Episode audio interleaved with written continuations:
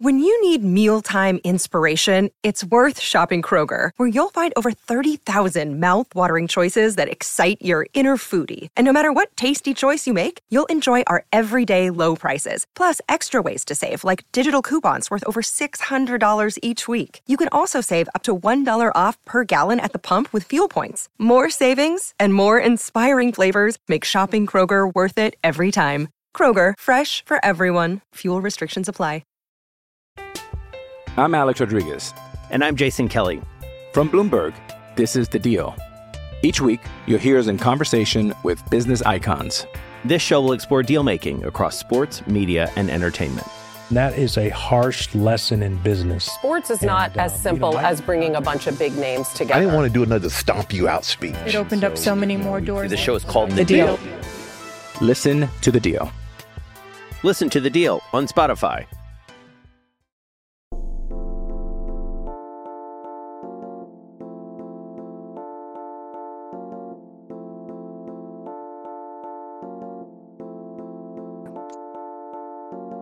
Ladies and gentlemen, welcome to another edition of the We Are podcast, the DK Pittsburgh Sports Podcasting Network. He's Corey Giger. I'm Jared Prugar.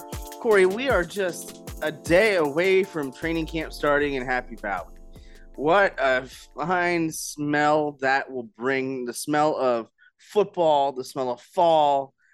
It's back and it's something to be excited for because now we know that school is coming and the and the fall is almost here. There's nothing quite like the first day of training camp or football camp at any level, and that's what we've got coming up on Monday, especially at Penn State.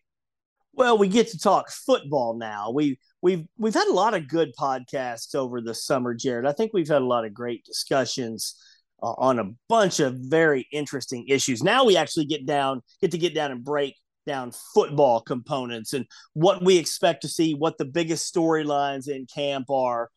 Clearly, without question, with this program, far and away, the number one issue for the Penn State football program is the offensive line. The number two issue is the offensive line. The number 40 issue, issue is the offensive line.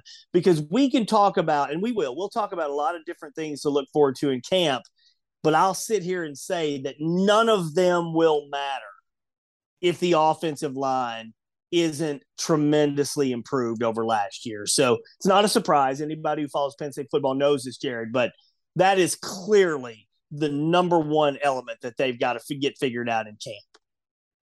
Yeah, right. And I mean that's it's the it's the number one thing every year, right? It's was this is it going to be better than it was the year before? And we have not seen that significant growth that's something that we need to see if they want to keep, you know, if they want to establish a run game, which they did not establish at any point last season. But it, it just so much happens up front on both sides of the football.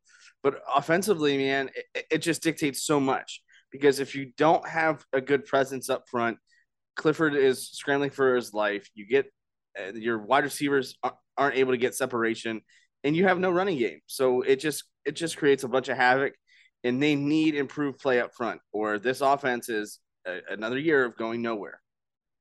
One was fascinating, if you look back to last year, seven and six record, extremely disappointing after the great start. They went seven and six with no run with no running game. Okay. Okay, so let's revisit this. This is the glasses half full component from last year as we look into this year. They would have beaten Iowa if Sean Clifford doesn't get hurt. Well, that's an eighth win. They would have beaten Illinois if Sean Clifford wasn't still banged up. That's a ninth win. You see what I'm getting at here? It, as for as disappointing as last year was after the with the collapse after the 5 and 0 start, if he doesn't get hurt, even with a terrible running game, they still win at least nine games. Okay. Do they beat Michigan State in the snowstorm? I, I don't know. But how, how do things go against Arkansas? Well, look, they wouldn't have been playing Arkansas. They probably wouldn't have been playing Arkansas in the well, Outback and, Bowl. And to go back to the Michigan State game, they're probably playing it playing a different style of play. If, that's right. That's right. If they're if they have nine or eight wins at that point. That's right. And so the, the bottom line is you know, it could have been a better season, except for one play with Sean Clifford getting hurt. And that was with a terrible running game. So if they can just get the offensive line going, I think the running backs are there. Keyvone Lee, Nick Singleton, Devyn Ford. I think everybody's overlooking overlooking Devyn Ford.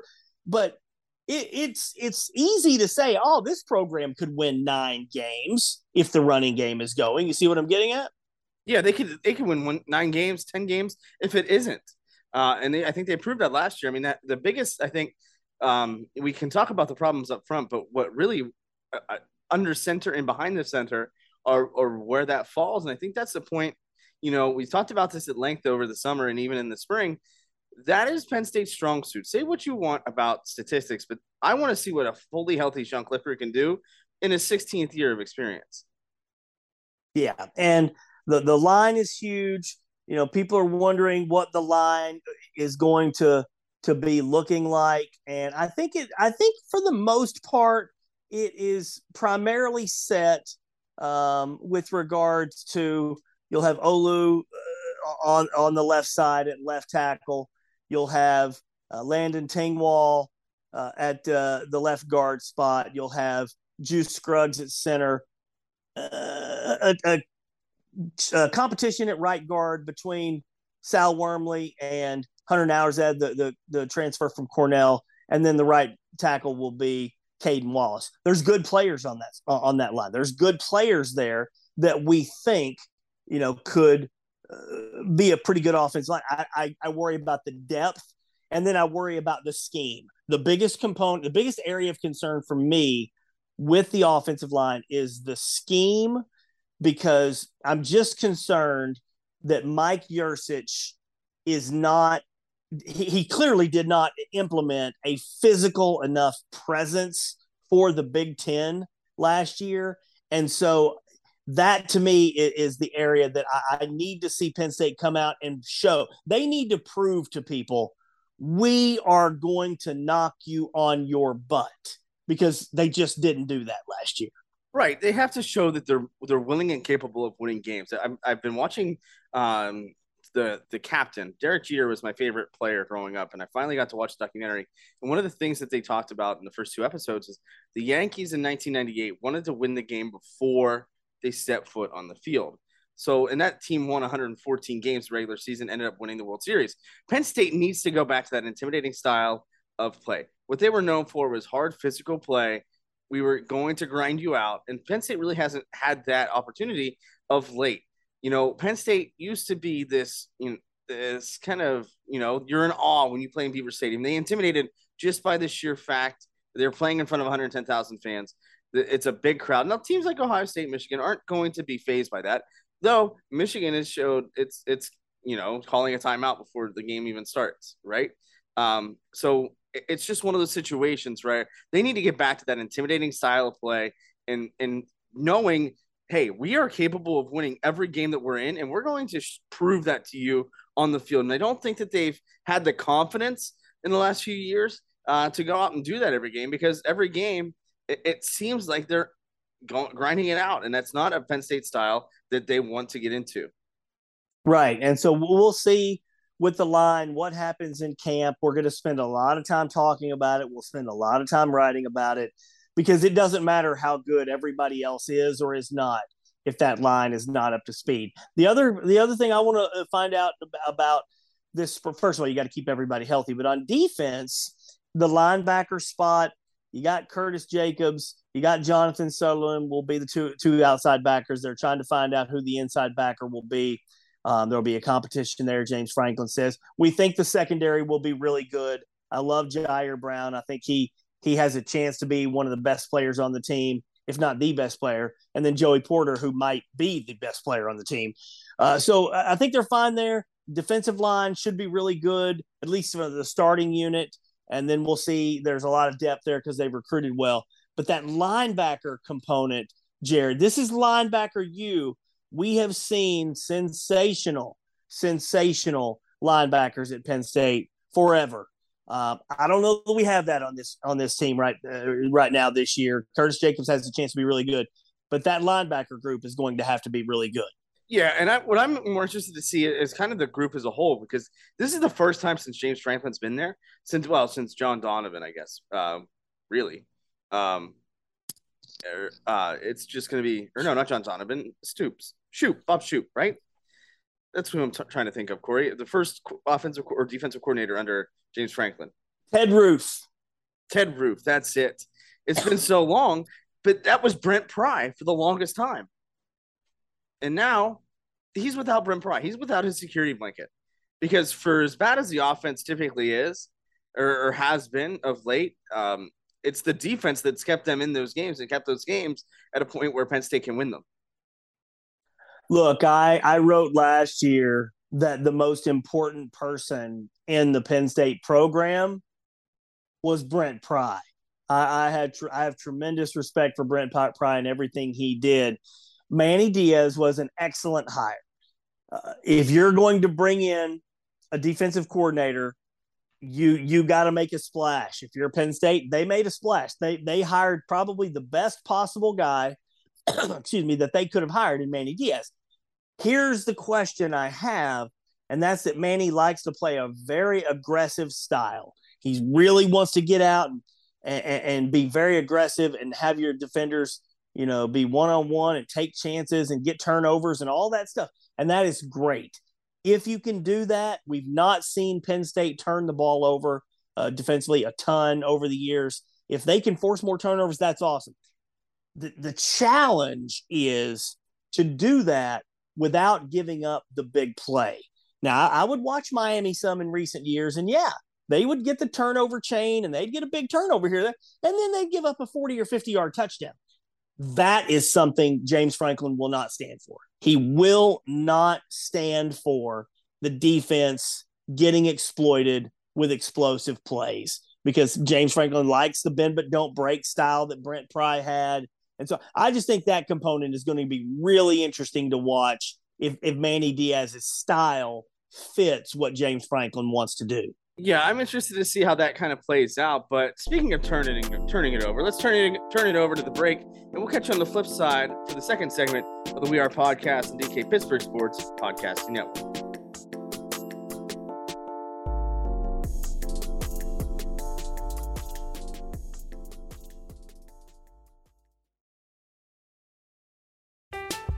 I'm Alex Rodriguez. And I'm Jason Kelly. From Bloomberg, this is The Deal. Each week, you'll hear us in conversation with business icons. This show will explore deal making across sports, media, and entertainment. That is a harsh lesson in business. Sports is not as um, simple you know, as bringing a bunch of big names together. I didn't want to do another stomp you out speech. It opened so, up so many more doors. The show is called The, the deal. deal. Listen to the deal. Listen to the deal on Spotify. With threats to our nation waiting around every corner, adaptability is more important than ever. When conditions change without notice, quick strategic thinking is crucial. And with obstacles consistently impending, determination is essential in overcoming them. It's this willingness, decisiveness, and resilience that sets Marines apart. With our fighting spirit, we don't just fight battles, we win them. Marines are the constant our nation counts on to fight the unknown. And through adaptable problem solving, we do just that. Learn more at marines.com.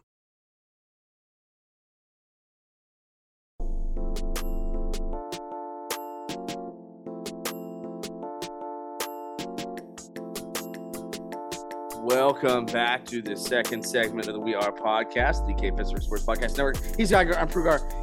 Corey, we talk about confidence is key, right? Well, what are you confident in as Penn State heads into camp? Yeah, this is an interesting question because I'm going to go back to something James Franklin said last week at, at Big Ten Media Days, and that is the depth. All right. So, do I think Penn State has the best starters of anybody in the Big Ten? No. Um, but when, what what happens is when you have top ten recruiting classes and you've recruited well year over year over year, you tend to start to assume that a lot of these backup guys are going to be really good, and, and that's where I think to hear James Franklin say a lot of these guys are ready to come in and compete right away, not just a freshman, but last year's freshman as well. That's what I, I guess I would probably say. I feel confident that when Penn State goes out to play anybody, including Ohio State. The the overall talent is going to be there to win. You follow what I'm saying, Jerry? Mm-hmm. Now, ex- execution, that's something different. Uh, call, play calling, that's something different. Coaching decisions, that's something different. But just in terms of the sheer talent, I do think Penn State can and should be able to match up with just about anybody in the Big Ten in any given year because of the way the recruiting's gone and the way they develop their guys. We talk about this a lot. They develop their guys for the NFL very well. Right. And, uh, you know, it's not about your ones and twos, it's about your threes and fours. And, you know, those scandal plagued years where they had the, the limit, limited scholarships proved that, you know, depth matters. Depth is always going to matter. And it's not always about depth. You can have three or four guys at a position, but it's the quality of those players at that position that matter. You know, you saw that at Iowa last year when Ta'Quan Roberson came comes in and is just not ready for the moment. Quality backup is ready for that. And, you know, it, it's about that quality. And I think Penn State has that now. You know, they've done a really good job on the recruiting trail. Whether that amounts to wins on the field, it remains to be seen. But, but they are churning guys out to the NFL. They're creating NFL players. Now, this is college football. It's still not the NFL. But again, you know, you've got to put your team in positions to succeed. So for me, my my confidence is uh, the highest in Sean Clifford, a healthy Sean Clifford. And I know that probably, that probably goes Whoa. against what I've said Whoa. before. But what? you have a guy that's been there for a long time. This is probably the most stable offensively that they've been because they haven't had to, they didn't get a new coordinator over the offseason. So that matters. But if Sean Clifford is healthy, I think that is important too because now you got an established leader, but you've also, you know what you're going to get you can't go into it, you know a Purdue on the Thursday night with Drew Allar and be like, oh, we don't know what we're gonna get. We know you know what you're gonna get from Sean Clifford each and every game. Now, whether that amounts to him being the starter down the line this season, that, that remains to be seen. But again, if he's a healthy and, and capable quarterback, I think that's where you have a lot of confidence. Um, but also, I like the secondary as well. Um, you know, Ji'Ayir Brown is is a stud, and I think he's going to be the next guy, uh, the next big thing at Penn State on the back end of that secondary. Okay, let, let me let me back this up here a little bit. Uh, I know it's easy to be critical of Sean Clifford because the quarterback is always going to take the most criticism when things don't go don't go well. I do think Sean Clifford is probably better than some people think. But in terms of being confident, um, I, am gonna I, am gonna say this year, I don't know what we're gonna get from Sean Clifford from week to week to week. I have no idea. I, I have no idea what what he's going to do from week to week to week. I would not be surprised in any game if he go out goes out and is awesome. Remember how awesome he was against Auburn? Right, and that's the thing. You know, you just never know what you're going to get. He's he is a, he is much like a box of chocolates, but at the same time, you know, it is you know what you're going to get from the leadership perspective. You know that he knows the offense now, so there's confidence in, in that. So if the offensive line can keep him upright, I think that's a very very good thing for Penn State moving forward. Yeah, the thing for me, Jared, is yeah. So he looked great against Auburn, and and you can feel confident he'll do that every now and then. But from game to game to game, even from half to half, that's where I just don't have the level of confidence in Sean Clifford. He now look, this is his sixth year, fourth year as a starter. There, there is a, a, good poss- possibility that he'll be more consistent and better this year. But until I see him put together five, six good halves in a row, I'm going to question if he can do it. He has just missed way too many open receivers in his career. Guys will be flying open. He'll overthrow them by five yards. He'll underthrow them. He'll throw behind. I, I just, I think he is way too inconsistent. When he is playing well, and he's played in a lot of big games, and he gives you a chance to win, uh, Penn State is going to have a shot. But I need to see Sean Clifford do it week after week, and we've never seen him do that in his career. Yeah, and I think that's a that's a fair point. And now for me, that conf my confidence in him lays in that the experience. He's played. He's been a he's a four year starter. There aren't very many colleges around the country that have a four year starter such as him. So there's a confidence level in that. And again, the the the consistency of the offense, I should say, because that's not been something that's happened at Penn State over the course of the last few years while he's been a starter. He went from Moorhead to Rahne to um, to Ciarrocca, and now has had Yurcich for two years. So I mean, there's value in that, in my opinion. You know, being in the same playbook for two years in a row. So I'm I'm confident that the offense will come to him a little bit better than he has to go and make things happen next year. But again, you know, like you said, he is he has been inconsistent, but he's played in big games and he keeps you in them.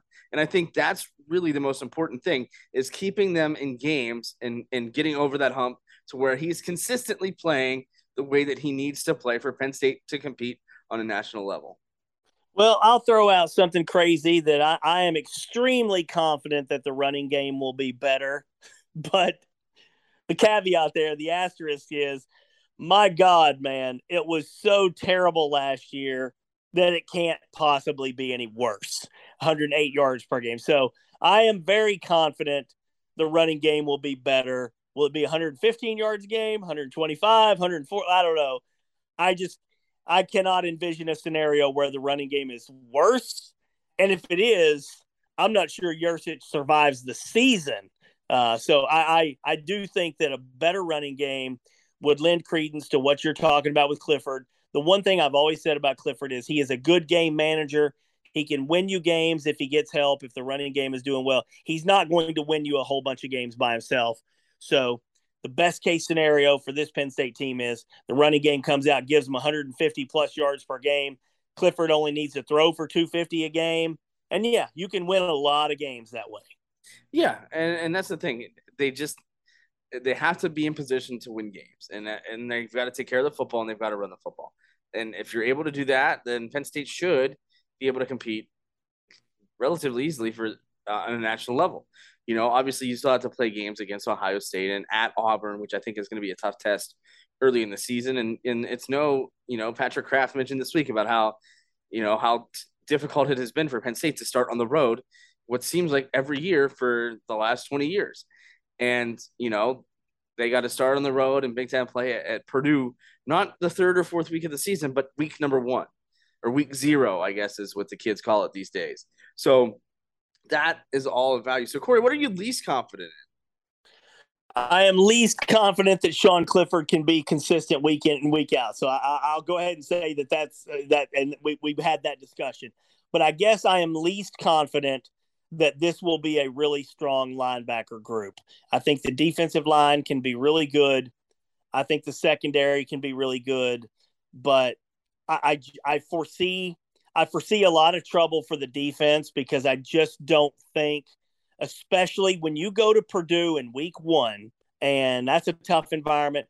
I just think that the defense might be really good for the long haul over the course of the long season, but especially the concerns at linebacker, I, I just have a lot of a lot of questions how they're going to handle this early schedule. Yeah, and I mean it's gonna be trial by fire. They don't really have any other options other than to just go out there and play. And again, I think that's that'll be you know it'll speak volumes to what Manny Diaz is capable of um, as a coordinator, as a coach, and I'm very interested to see you know that defense because this is it's so very different than anything Penn State's had under James Franklin, and um or and it might not be you know uh, as far as the turnover I think is the is the biggest thing with with losing Brent Pry um, to Virginia Tech. Uh, and they've got an interesting, you know, they start with Old Dominion. It, it's the it's the Franklin Assistance Bowl, right? They start with Old Dominion uh, to begin the season. So it's Brent Pry versus Ricky Rahne, the two former uh, coordinators for Penn State. So that'll be an interesting thing to, to pay attention to for Penn State fans. Um, you know, and then you've also got Charles Huff in there at Marshall and then Joe Moorhead at, at Akron. Um, but, you know, as far as least confident for me, I want to see what the receivers do behind Parker Washington. You know, Keandre Lambert Smith's got to take a big step. Um, and then it's just a bunch of who's going to step up uh, and step up like guys like Keandre Lambert Smith uh, and, and Parker Washington did, you know, with Jahan Dotson uh, taking the forefront uh, a couple years ago. So again, there's value in, um, you know, Stubblefield being around for for multiple seasons now, which is something the wide receiver position hadn't really had at, at coach But I'm interested to see who steps up behind Parker Washington. But that's a position group that, while it's been strong for Penn State uh, in recent years, uh, that to me is the biggest question mark. You know, is what's behind Parker Washington. I'm going to go out on a limb and say something that might end up being crazy. I don't like to do this because it, it, it's easy fodder for people. If you take, if, we in the media, we got to make predictions and projections all the time. And it's easy for people, for our projections to get blown up and people laugh at you.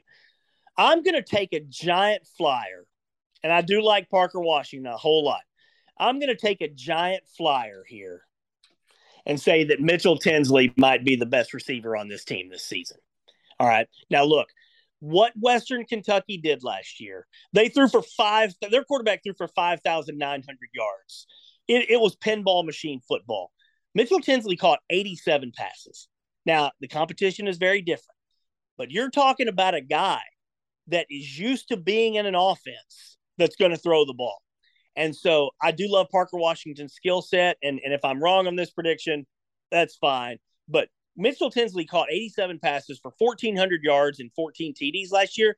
He's a guy that when he shows up on Saturday, he's already played in an offense where he knows he's going to be a target a ton.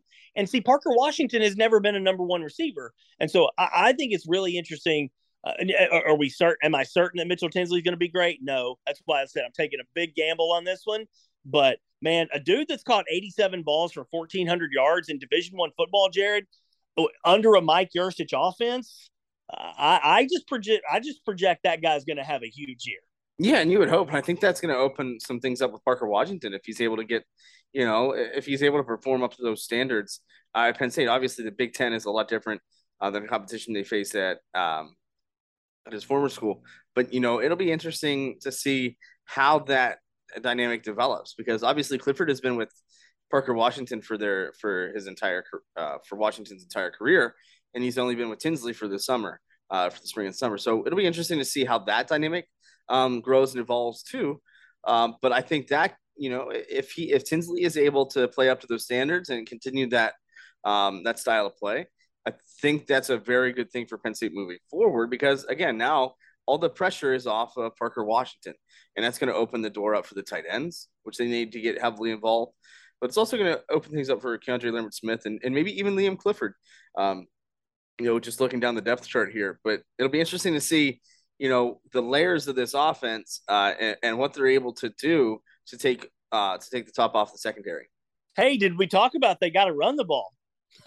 whoa, whoa, whoa, whoa, whoa! Why would you do something like that? They proved last year they didn't need to, Corey. That's the thing. It's uh, all of this, all of these projections that we've got. This is what makes this time of year fun because we can we can predict everything till we're blue in the face. I'm telling you, if they if they can't run the ball in the Big Ten, uh, not none of this will matter. And so that's why we're going to spend the bulk of our time and energy probably for the next month or so focusing very, very, very heavily on what they're doing to improve the running game, even though, hey, Mike Yurcich kind of gets a little pissy when you ask him about it. You know, we we asked him about it last month, and he, he doesn't want to talk about that stuff. And Phil Trautwein says, "I know how to run the football." Well, you didn't last year, man. So these are the questions we got to have answered. Right, and you know, I wouldn't want to talk about my offense averaging 100 yards per 108 yards per game on the ground either. But you know what? We're going to run straight through this commercial break and we're going to come back on the flip side of the We Are podcast for the third and final segment on the DK Pittsburgh Sports Podcasting Network.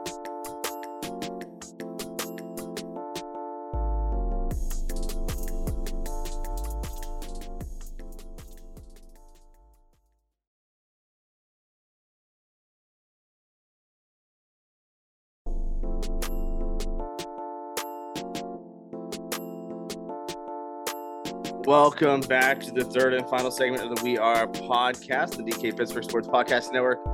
He's Corey. Uh, he's Corey. I'm Jared. Um, Corey, the dynamic of college football as a whole is changing. Some might say it's for the worst, and some might say it's for the better for the kids' sake. But for the kids, these student athletes, you know, put quotation marks over whichever word you want to say. There is a little bit of a level of amateurism still for right now. Although some of those players are making more than many of us make in a single season or single year in our day jobs. But what's going what's the future of college football like with you know now and we talked about Sean Clifford earlier he's leading the charge to potentially unionize for college football players so what does this look like for college football moving forward if that's going to be the case you know as we sit here with ev- all of the massive changes that have taken place literally Jared in, in about two years when you think about how different things have been become over the last two years we have gone from zero to 175 in about five seconds. All right. So with the portal and, and NIL, now we're going to have here in the next week or so, the NCAA is expected to uh, vote on unlimited transfers. So I do believe, I do believe unions are going to exist in college football at some point. I don't know if it's two, three years, five years. Uh, again, the way things are moving, hell, it could be next week for all we know. But uh, because there's so much money involved and because the players are going to want to continue to get their share. To me, the future of college football will include unions. It will include labor negotiations, just like we see all the time in football, baseball, basketball, or at the pro level. I think we're going to have that in college football at some point. Now, I do have a very extensive column at DK Pittsburgh Sports. I do not believe Sean Clifford should be the guy that's the face of all this right now. Not a guy that's coming back after going 11 and 11 the last two years in the Penn State football program, struggling. Uh, I mean, that's a bad that's a bad look to me for Sean Clifford to be potentially leading a, a, union at Penn State two weeks before the start of camp. But you can go you can go read my column about all that uh, on the website. I do think it's going to happen eventually. Not just I'm just not, not saying Penn State. I, I think there's going to be this collection of college football players that say, "Hey, enough is enough. We want a seat. We want a voice at the table." And then what will happen after that? Will they start to get salaries? Will they start to get taxed? Will they start to get continue to get scholarships, but then have to pay for their? I mean, to me, the questions are are, are endless there. But I, I think that we're getting closer and closer and closer to this whole union concept coming to fruition. Well, let's think about it, Corey. These players aren't getting a piece of the pie yet. Um, they sure the NIL exists, but that's not related to the universities. That's separate. So the universities mm-hmm. haven't gotten involved yet, and that's that's where the money is at. You know, you talk about these media rights deals, and these are you know, we're talking about tens of billions of dollars. You know, for these colleges and universities throughout the country um, you know, with the ACC, the Big Ten, the SEC, the Big 12, what's left of the Pac 12, you know, all of these um, conferences having this, having all this money wrapped up in the media rights. But also, you look at a program like Penn State, and they make a lot of money on game day from parking, concessions to gate revenue. And these players don't necessarily get that. Now, that subsidizes the rest of the athletic department. So, those other, you know, universities or uh, university sports get that. But the football players, I mean, they get their Nike gear and they get their room and board and and everything, and the amenities that come with being a student athlete. But they're not getting a big piece of the the revenue.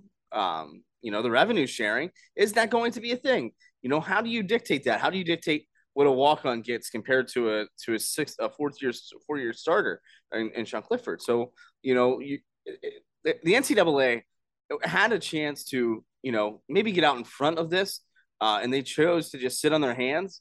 Um, prefer like I mean, Mark Emmert, like he does or did with every situation, he sat there with his thumb up his ass and and thought that he was making a great call or or lack thereof because it really didn't. It, it just just murdered the game. Um, as far as you know, they, it's a runaway freight train now. They can't get out of its way between the portal, uh, which I think is a is a positive if used the correct way. Um, and NIL. They had an opportunity to come out and, and say something and do something, and they just didn't. And that's typical of the NCAA. I mean, I would have loved that job. It, it seemed like he just sat there and, and, did nothing and, you know, legislated over things that really didn't matter or, or ultimately became irrelevant because that's what Mark Emmert did. But, you know, they had a chance to get out in front of this and they didn't. And now they're going to be paying the repercussions for years because now they've opened up Pandora's box as far as revenue goes. And now the kids are coming for the they're coming for the pie. And how much will Penn State be a part of it? how much will somebody uh, the whole thing with Sean Clifford? I mean, he met with the college football player guy Jason Stahl. I reached out to Jason Stahl to see if I could get him uh, to to talk, and and he couldn't do it last week. We may uh, get some comments from him, or maybe he'll be on uh, our podcast or, or something here in the next week or two. I would like to get more of his thoughts on how everything went down. But the bottom line is fans don't care about this stuff. And that's what's fascinating. Fans care about go out and do your job. Fans care about produce. They care about when. And I wrote this in my in my column on Sean Clifford.